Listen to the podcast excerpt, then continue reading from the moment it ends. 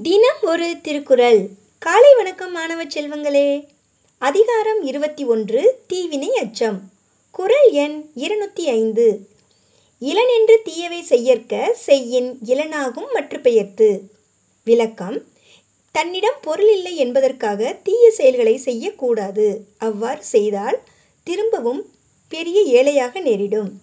தான் வறுமையுடையவன் என்று நினைத்து அதை போக்கிக் கொள்ள பிறருக்கு தீமை செய்யாதிருக்க வேண்டும். அவ்வாறு தீமை செய்வாரேயானால் தன் பொருளை இழந்து முன்னிலும் வறியவராக நேரிடும் என்று கூறுகிறார் திருவள்ளுவர். மீண்டும் குறள் இளனென்று தீயவை செய்யற்க செய்யின் இளனாகும் மற்ற பெயர்த்து.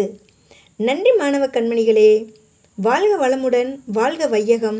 மகிழ்ச்சியாயிருங்கள்